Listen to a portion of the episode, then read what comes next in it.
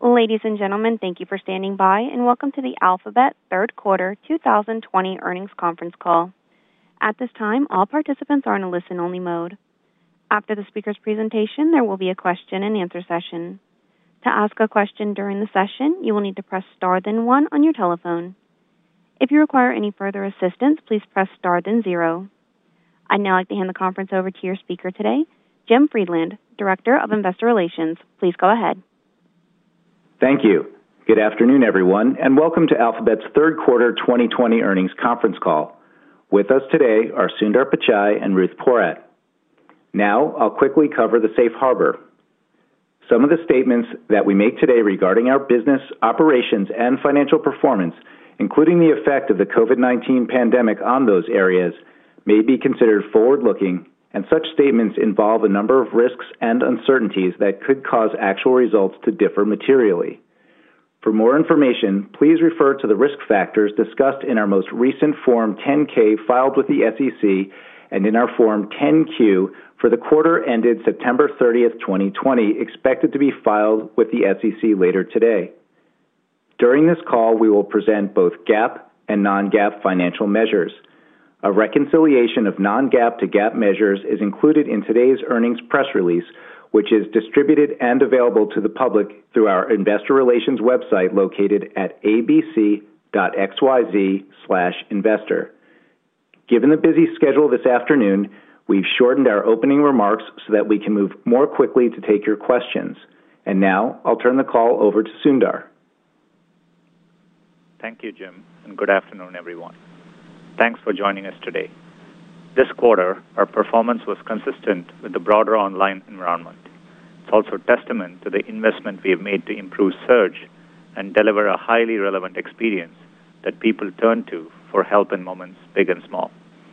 We saw an improvement in advertiser spend across all geographies and most of our verticals. With the world accelerating its transition to online and digital services, in Q3, we also saw strength in Google Cloud, Play, and YouTube subscriptions. This is the third quarter we are reporting earnings during the COVID-19 pandemic. Access to information has never been more important. This year, including this quarter, showed how valuable Google's founding product, Search, has been to people. And importantly, our products and investments are making a real difference as businesses work to recover and get back on their feet. Whether it's finding the latest information on COVID-19 cases in their area, which local businesses are open, or what online courses will help them prepare for new jobs, people continue to turn to Google Search. You can now find useful information about offerings like no-contact delivery or curbside pickup for 2 million businesses on Search and Maps. And we have used Google's Duplex AI technology to make calls to businesses and confirm things like temporary closures. This has enabled us to make 3 million updates to business information globally. We know that people's expectations for instant perfect search results are high. That's why we continue to invest deeply in AI and other technologies to ensure the most helpful search experience possible. Two weeks ago, we announced a number of search improvements, including our biggest advancement in our spelling systems in over a decade, a new approach to identifying key moments in videos, and one of people's favorites, Hum to Search, which will identify a song and artist based only on humming.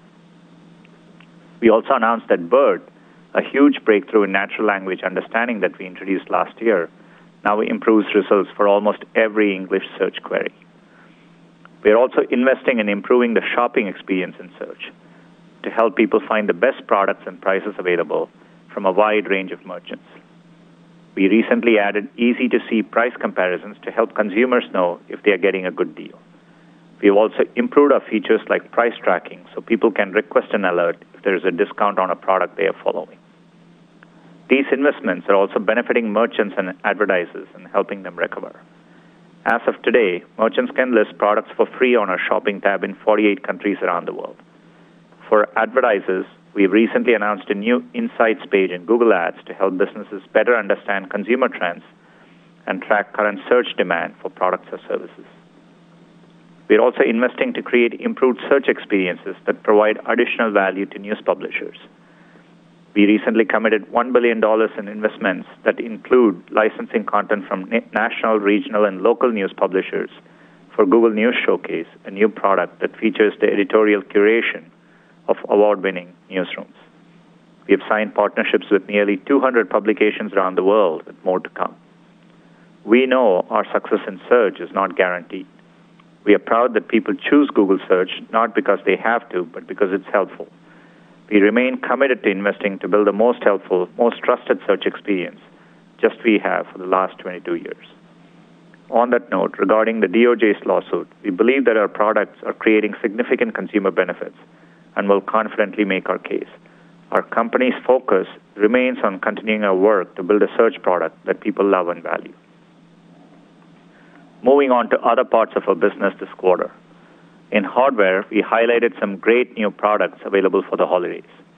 Our new Pixel phones bring together the very best of Google's hardware, software, and AI at an affordable price with new camera and assistant features. And our latest Chromecast now comes with Google TV, which brings together movie shows, and live TV from across apps and subscriptions and organizes them for you. We are pleased with the positive reviews, and we have a terrific product roadmap ahead. On to YouTube. People come to YouTube for entertainment, information, and opportunities to learn something new. As a sign of the times, views for guided meditation videos are up 40% since mid March, while DIY face mask tutorials have been viewed over 1 billion times. YouTube subscriptions also continue to grow. YouTube now has over 30 million music and premium paid subscribers and over 35 million, including those on free trials. YouTube TV now has more than 3 million paid subscribers. Next, cloud. Three trends are driving the continued momentum of our cloud business.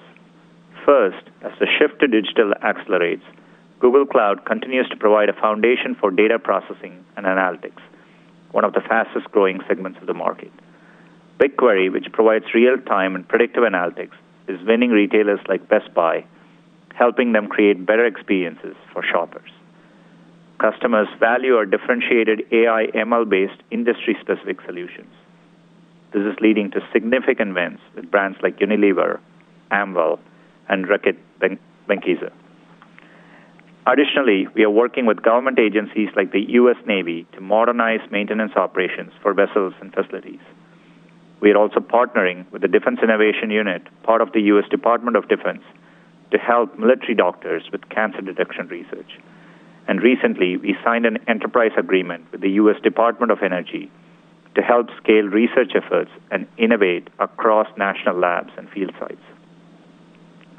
Second, customers are increasingly moving to the cloud to drive efficiencies and lower IT costs. Our strength in multi cloud is an advantage here. This is helping us win large data center and IT transformation deals like Nokia which recently announced it's migrating and modernizing approximately 30 data centers across 12 countries onto Google Cloud. And third, the future of work is creating a more collaborative world. Customers are looking to su- support hybrid work environments, and we are seeing significant growth in demand. Earlier this month, we announced Google Workspace, which brings together all of our communication and collaboration apps and ensures they work better together. This is helping organizations like the state of West Virginia and shipping company Ocean Network Express improve collaboration and productivity for their employees. Google Workspace continues to grow. For example, Google Meet saw a peak in Q3 of 235 million daily meeting participants and more than 7.5 billion daily video call minutes. Finally, in our other bets, Waymo announced that its fully autonomous ride hailing service in suburban Phoenix will open to the public, making it the only company to offer a fully autonomous service for riders. Waymo also entered into a strategic global partnership with Daimler Trucks to enable fully autonomous trucking. Before I close, I want to reiterate our four key areas of focus, which you've heard me talk about all year. First, creating the most helpful products for everyone. Our investments in search, maps, and shopping that I discussed earlier, as well as YouTube, are prime examples. Second, providing the most trusted experiences for our users. We continue to work hard to keep users safe and put them in control of their information. Every day, Gmail blocks more than 100 million phishing attempts, and Google Play Protect scans over 100 billion apps for malware and other issues. Third, executing at scale productively, securely, and collaboratively. And finally, creating sustainable value, which means creating financially viable and self-sustaining products. Before I hand over to Ruth, one important update. Starting with the results for the fourth quarter of 2020, we'll break out Google Cloud as a separate reporting segment. I'm working with Ruth and Thomas Kurian to make investment decisions to drive progress here. As we have told you on these calls, given the progress we are making and the opportunity for Google Cloud in this growing global market, we continue to invest aggressively to build our go-to-market capabilities, execute against our product roadmap, and extend the global footprint of our infrastructure. With this segmentation, you will additionally see information about the scale of our investments, which should help you gauge the progress we are making on the multi-year path ahead to create sustainable value. Thanks to all the Googlers around the world for everything you're doing to help our users and partners. I hope everyone stays safe, and let me reiterate my gratitude to essential workers, healthcare providers, first responders, teachers, and scientists everywhere. With that, I'll now turn it over to Ruth. Thank you, Sundar. We are very pleased by our results in the third quarter, which reflect both broad-based increases in advertiser spending in Search and YouTube, as well as ongoing strength in our non-advertising revenue lines, in particular Google Cloud and Play. Starting with consolidated Alphabet results, our total revenues in the quarter were 46.2 billion, up 14% year-on-year and up 15% in constant currency. Our total cost of revenues was 21.1 billion, up 20% year-on-year, primarily driven by other cost of revenues, which was $13 billion and up 29% year-over-year.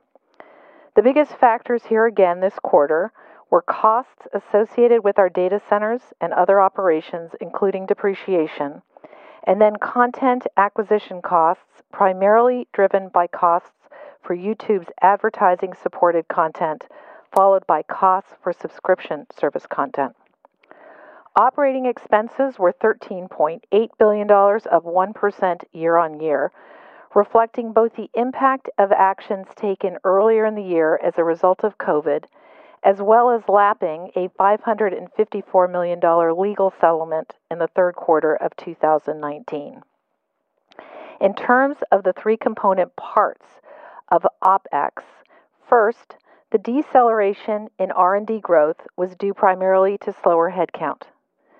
Second, the year-on-year decline in sales and marketing expenses reflects a planned reduction in advertising and promotional spend that we implemented toward the end of the first quarter. Third, G&A growth reflects the lapping of the settlement. All three categories benefited from lower T&E expenses due to COVID. Headcount was up 4,623 from the second quarter. Again, the majority of new hires were engineers and product managers. In terms of product areas, the most sizable headcount increases were again in Google Cloud for both technical and sales roles. Operating income was 11.2 billion, up 22% year-over-year, and our operating margin in the quarter was 24%. Other income and expense was $2.1 billion, which primarily reflects unrealized gains in the value of investments in equity securities. Net income was 11.2 billion. Operating cash flow was 17 billion, with free cash flow of 11.6 billion in the quarter and 34 billion in the trailing 12 months. We ended the third quarter with 133 billion in cash and marketable securities. Let me now turn to our segment financial results. Starting with our Google segment. Total Google revenues were 46 billion, up 14% year-over-year. Google Search and other advertising revenues were 26.3 billion in the quarter, up 6% year-over-year as advertiser spend began to pick up in August.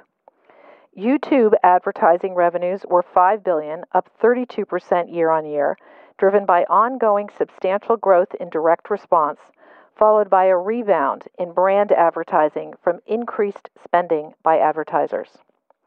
Network advertising revenues were 5.7 billion, up 9% year on year. Turning to Google Cloud, including GCP and Google Workspace, which was previously known as G Suite. Revenues were 3.4 billion for the third quarter, up 45% year over year. GCP maintained the very strong level of revenue growth it delivered in the second quarter, and its revenue growth rate was again meaningfully above cloud overall. Growth in Google Workspace revenues was driven by seat growth, followed by growth in average revenue per seat. Other revenues were 5.5 billion, up 35% year over year, primarily driven by growth in Play and YouTube non-advertising revenues. Within Play, app revenues in the third quarter benefited primarily from an increase in the number of active buyers, as well as increased spend per buyer. Within YouTube's subscription revenues, we continued to benefit from subscriber growth across its various offerings. Google operating income was $12.6 billion, up 17% versus last year, and the operating margin was 27%. As to our other bets, revenues in the third quarter were 178 million.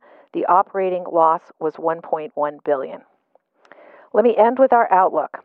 Regarding revenues, in the third quarter, we benefited from a broad-based improvement in advertiser spend across all geographies and nearly all verticals. This is reflected in both search results as well as the rebound in brand advertising spend on YouTube. While we're pleased with our performance in the third quarter, there is obviously uncertainty in the external environment. In terms of Google Cloud, we're pleased with the consistent strong revenue growth that you saw again this quarter, reflecting the extraordinary secular trend underway.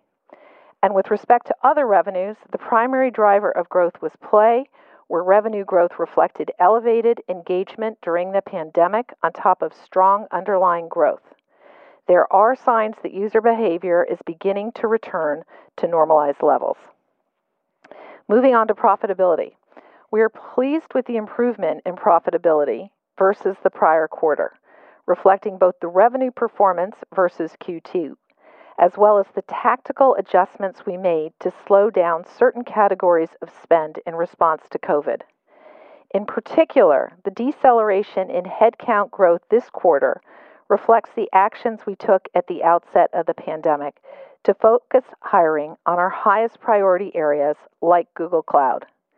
Excluding the impact of closing the pending Fitbit acquisition, we expect a moderate further deceleration in the pace of headcount growth in the fourth quarter. We also saw the impact of steps we took to slow down some categories of marketing spend. In the third quarter, sales and marketing expenses declined year on year, primarily due to a planned slowdown in ads and promo. We expect a more moderated year on year decline in sales and marketing in the fourth quarter as we increase spend sequentially to support product launches and the holiday season. Turning to CapEx, once again this quarter, we had a year on year decline in investments, primarily due to a reduced pace of real estate acquisitions which we implemented at the outset of the pandemic. Servers continued to be the largest driver of investment in the third quarter, followed by data centers. Our CapEx outlook for the full year has not changed as we continue to expect a modest decrease in 2020 compared with last year. Looking ahead, we remain focused on making the right investments to support growth. As Sundar said in his opening comments, we continue to invest where we see the potential to create long-term sustainable financial value, including investing aggressively to support growth in cloud. In addition, given the acceleration in digital transformation, we are focused on ensuring that we remain well-positioned to deliver for users and advertisers in this evolving environment. Thank you. Sundar and I will now take your questions. Thank you. As a reminder, to ask a question, you will need to press star then one on your telephone. To withdraw your question, please press the pound key. To prevent any background noise, we ask that you please mute your line once your question has been stated. And our first question comes from Eric Sheridan from UBS. Your line is now open.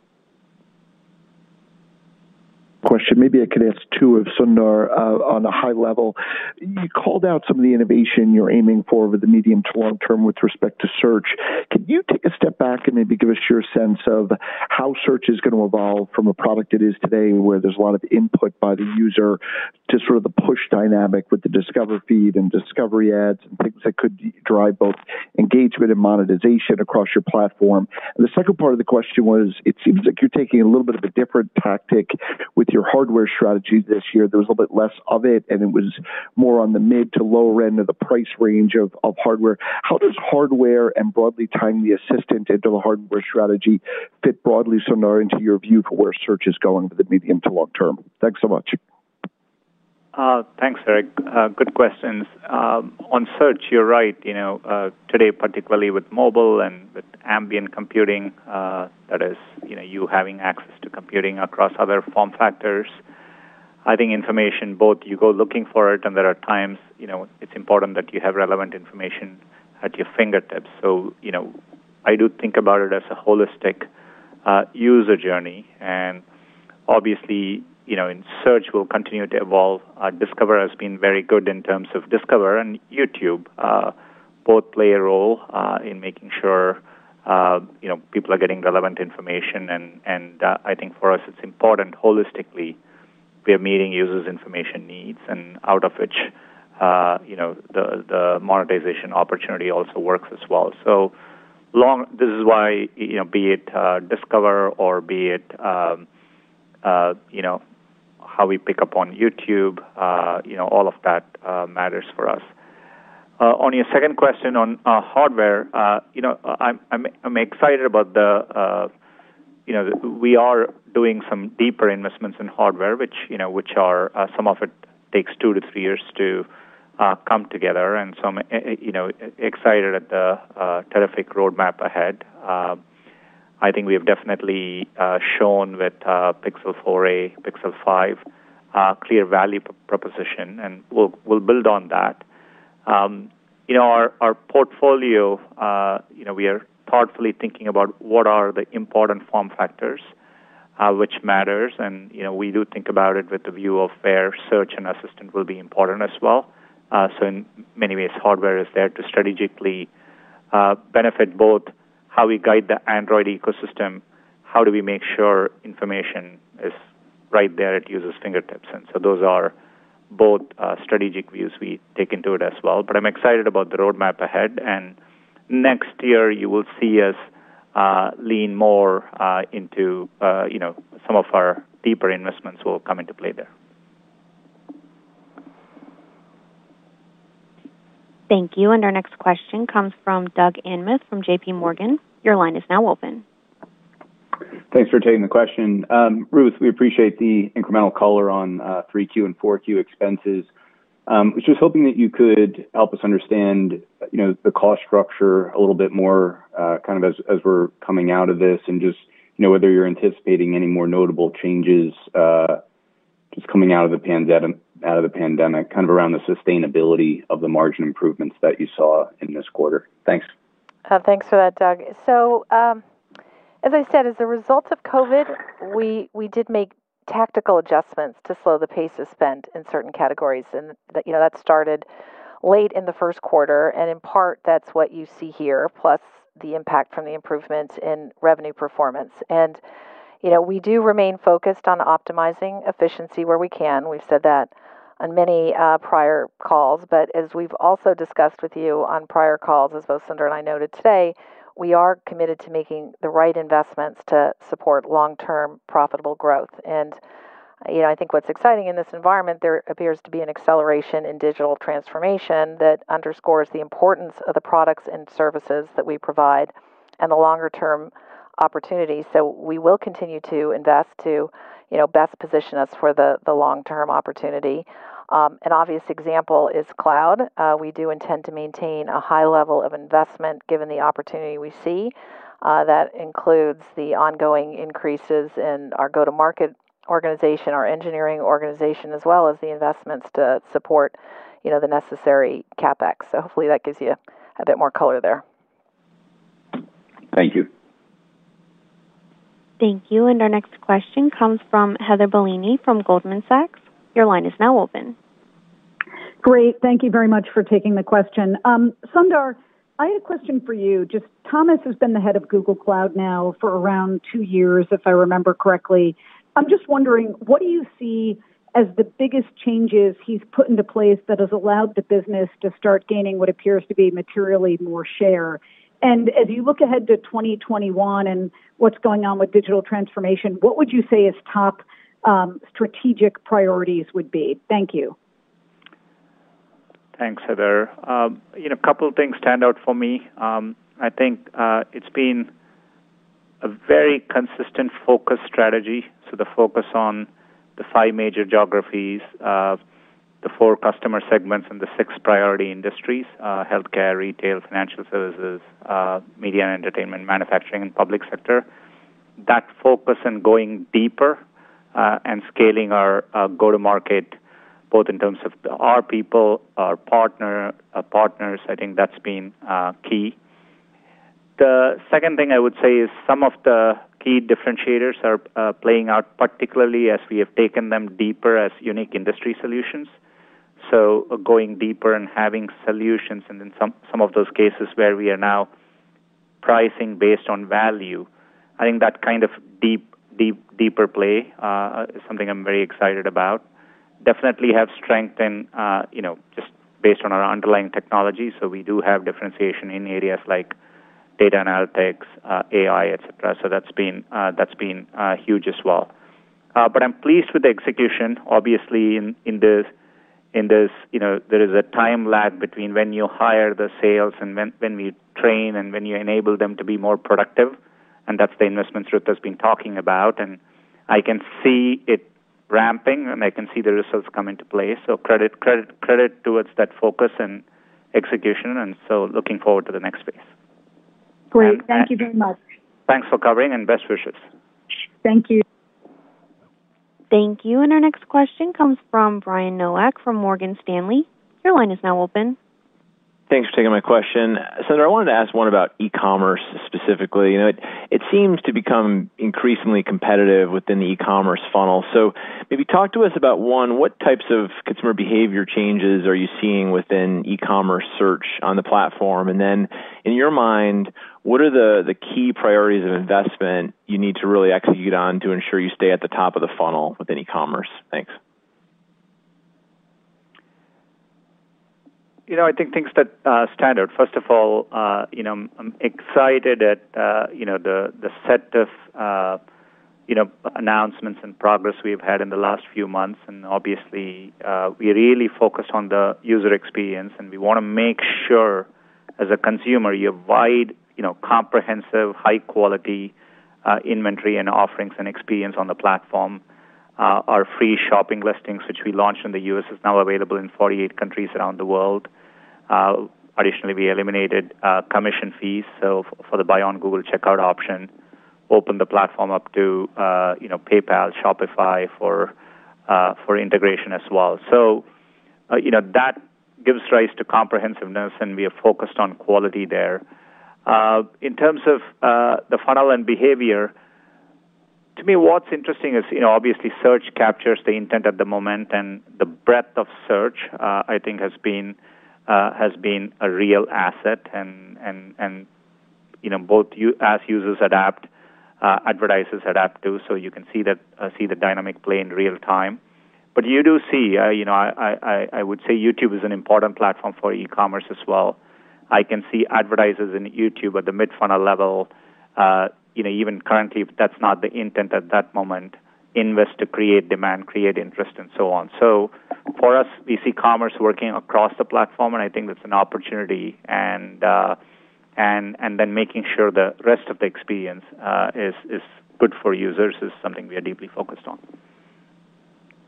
Thanks, Sundar. Thank you. And our next question comes from Brent Thill from Jefferies. Your line is now open. Uh, good afternoon. Uh, Ruth, you called out uh, brand advertisers coming back to YouTube. I- am just curious if you could give us a sense of uh, where you're seeing uh, that strength uh, and kind of where are you at relative to pre-COVID levels with with those advertisers. Um, so overall, we're pleased at the degree to which advertisers really have reactivated their budgets um, this in the third quarter.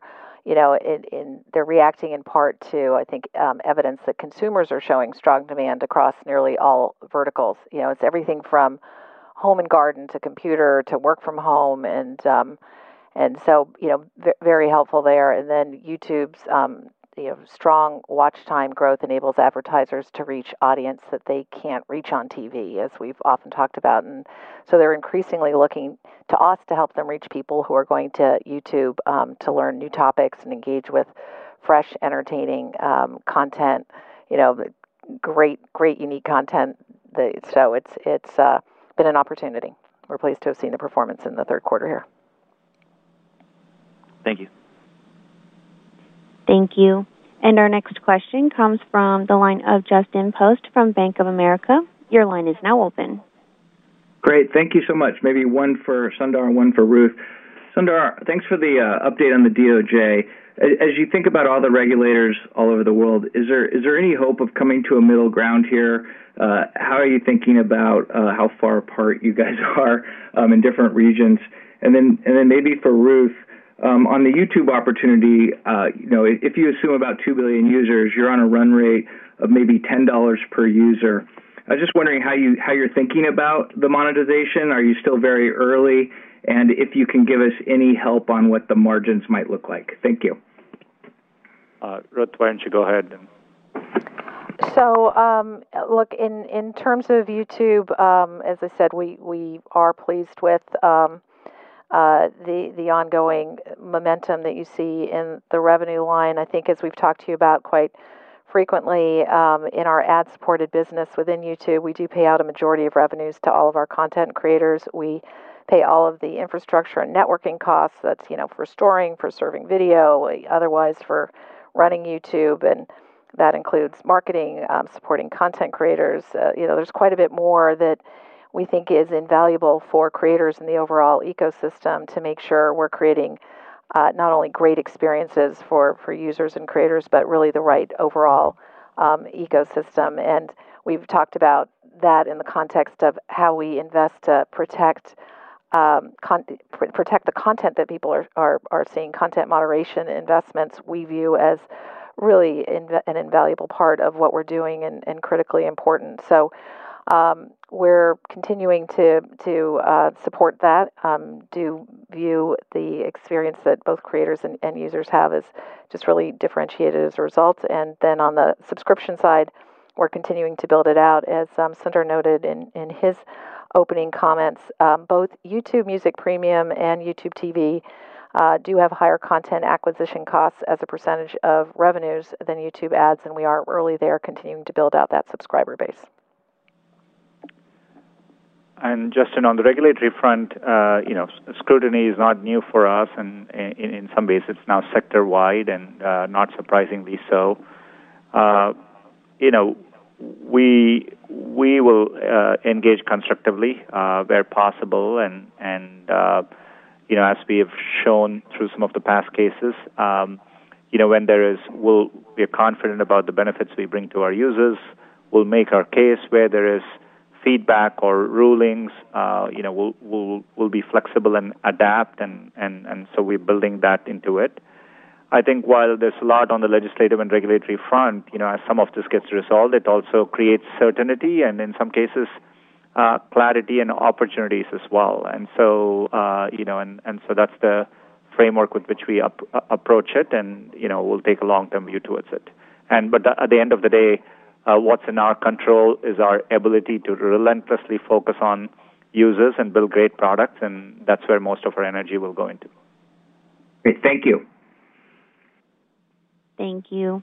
And our next question comes from the line of Mark Mahaney from RBC. Your line is now open.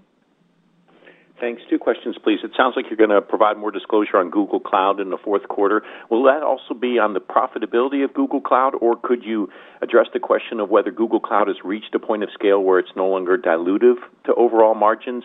And then briefly, two new revenue opportunities or growing revenue opportunities over the year Google Maps and the Discover uh, tab. Any update or any new data points that suggest the monetization opportunity with those two assets? Thank you. Um, so thanks for that, Mark. And when we break out cloud, um, we will be also reporting not just the fourth quarter results, but we'll be providing full year results for 2018, 19, and 20. Um, we'll be providing not just the revenue disaggregation data that we expanded earlier this year, but we will be adding operating income for each of our segments, uh, which we think is is the most relevant data. And you know the the point um, that that both Sundar and I have underscored is that we are investing aggressively in cloud, given the opportunity uh, that we see, and frankly, the fact that we were later relative to peers. We, we're encouraged, very encouraged by the pace of customer wins and the very strong revenue growth in both GCP um, and Workspace. Uh, but we do intend to maintain a high level of investment to best position ourselves. And um, I, you know, I kind of went through some of those items: the the go-to-market team, the engineering team, um, and capex. And so uh, we describe this as a multi-year path because we do believe we're still early in this journey. on maps and Discover, etc. You know, again, I think I spoke a little bit earlier about uh, thinking it through more holistically. Uh, an example where we, I think, worked well is, you know, as as developers were looking to promote apps with their universal app campaigns, uh, you could really reach across, and and you know, it's it's a good model to think about. Um, recently, for example, to serve uh, small and medium businesses, we expanded smart campaigns to 150 countries and if you're a small business owner, you can set up your first campaign, create your first ad in 15 minutes from the from your mobile device. So for me, you know, thinking about these surfaces as uh, you know, we'll do the hard work to make sure the most relevant information gets, and and thinking about it more holistically, and and uh, I think gives us a chance to also uh, engage users in the way they want us to. Uh, sometimes when they come looking for it, and sometimes when they proactively want information given to them, and so that's the overall view, and uh, I think the opportunity is uh, very exciting ahead. Okay. Thank you very much. Thank you. And our next question comes from the line of Dan Salmon from BMO Capital Markets. Your line is now open. Great. Uh, thanks, and good afternoon, everyone. Um, Sundar, in his response to the DOJ's lawsuit, Kent Walker compared your search partnerships to how a cereal brand might pay a supermarket to be at the end of the row or at eye level. We've also heard uh, Philipp Schindler talk about your addressable market being potentially twice as large as commonly viewed, and, and maybe that includes things like those those payments inside supermarkets. So, my question is two part. Firstly, is it fair to tie those two types of comments together and assume that they're related to each other? And then Second, could you maybe talk about how that might matter to your bigger picture thinking about the advertising and commerce opportunity for Google, and in particular, the, the competitive environment you face? Yeah, Dan, at a high level, you know, uh, stepping back from it all, uh, you know, we are, our mission is to provide information. So the competitive environment we face is particularly with mobile, uh, users are looking for information, there's, you know, so many choices they have. And so the question is, you know, making sure Google uh, is a relevant way by which they get that information. And you know, you can imagine when people are looking to buy products, all the competitors that exist, travel, um, booking hotels, or you know, a- any category you take. And and so for us, you know, that's why I talk about holistically competing and making sure we can provide relevant information is both the uh, uh, you know competition we face for mind share, and that's the opportunity uh, we have ahead. You know, in, in terms of specifics of the DOJ case and stuff, and you know, I'm, I'm confident. Uh, you know, we have approached everything both with the view of making sure we create the best user experience, and B, we really want. Uh, you know, we've always built Google for everyone, so we want it to be available on all platforms and be convenient for users to access our services and and as part of that, uh, partner with uh, other companies in doing so. And so, uh, you know, uh, look forward to making our case there. Uh, but it's definitely early days, and uh, you know, we are still reviewing and understanding understanding it all. And I'm sure we'll update more as time goes by. Okay, thank you. Thank you. And our next question comes from the line of Colin Sebastian from Baird. Your line is now open. Thanks. I have a couple here as well. Uh, maybe just to follow up on the shopping question, specifically on YouTube, if you could expand on the role that shopping and shopping ads are now playing in the growth strategy there.